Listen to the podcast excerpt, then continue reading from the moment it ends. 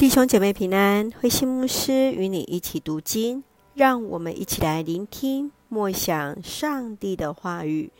约拿书第一章到第二章，约拿违背上帝。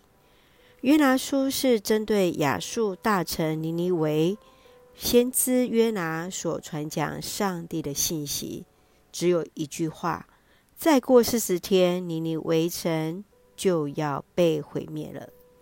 约拿书借由先知约拿的心境的转变，来看见上帝的爱。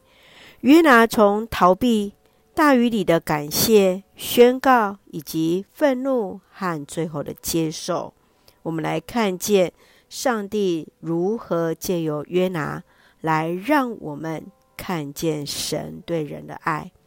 从一章开始，上主呼召约拿往尼尼维那大城。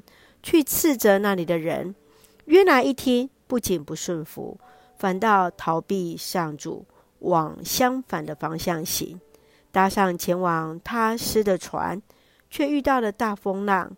他自认自己违背了上帝，被扔下海，而落在大鱼的腹中。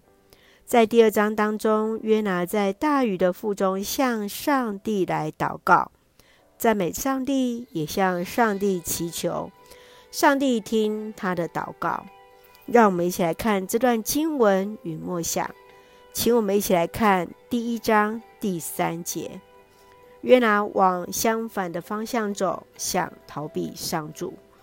约拿听到上主的呼召时，立即就拒绝了，因为他不想向自己的敌人传达上帝的警告。因为他知道，若对方悔改，上帝终究会怜悯他们。亲爱的弟兄姐妹，你认为约拿为何会逃跑呢？你曾经逃避上帝的呼召吗？为什么呢？接续，让我们来看第二章第九节。但是我要歌颂你，我要向你献上生祭，偿还一切所许的愿。救恩只有从上主而来。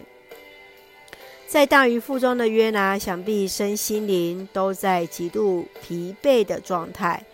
他只能向上帝祷告，向上帝感谢，因为他深知上帝已经掌管一切。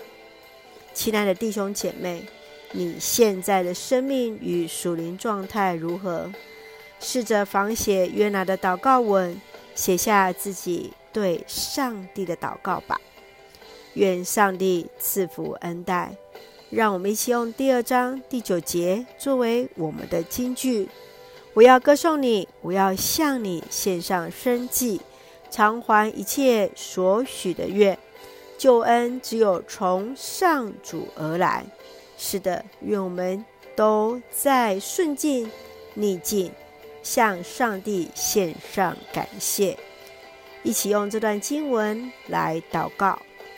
亲爱的天父上帝，感谢上帝在每个世代当中掌权，深信上帝始终保守带领我们，求主保守我们的心怀意念，加添我们信心与勇气，愿意顺服主的呼召，更使我们有力量来完成主的心意。感谢主赐福教会弟兄姐妹与我们所爱的家人身心灵健壮。恩待我们所站立的台湾与所爱的台湾，都有上帝的掌权，使用我们每一个人做上帝恩典的出口。感谢祷告是奉靠主的圣名求，阿门。弟兄姐妹，愿上帝的平安与你同在，大家平安。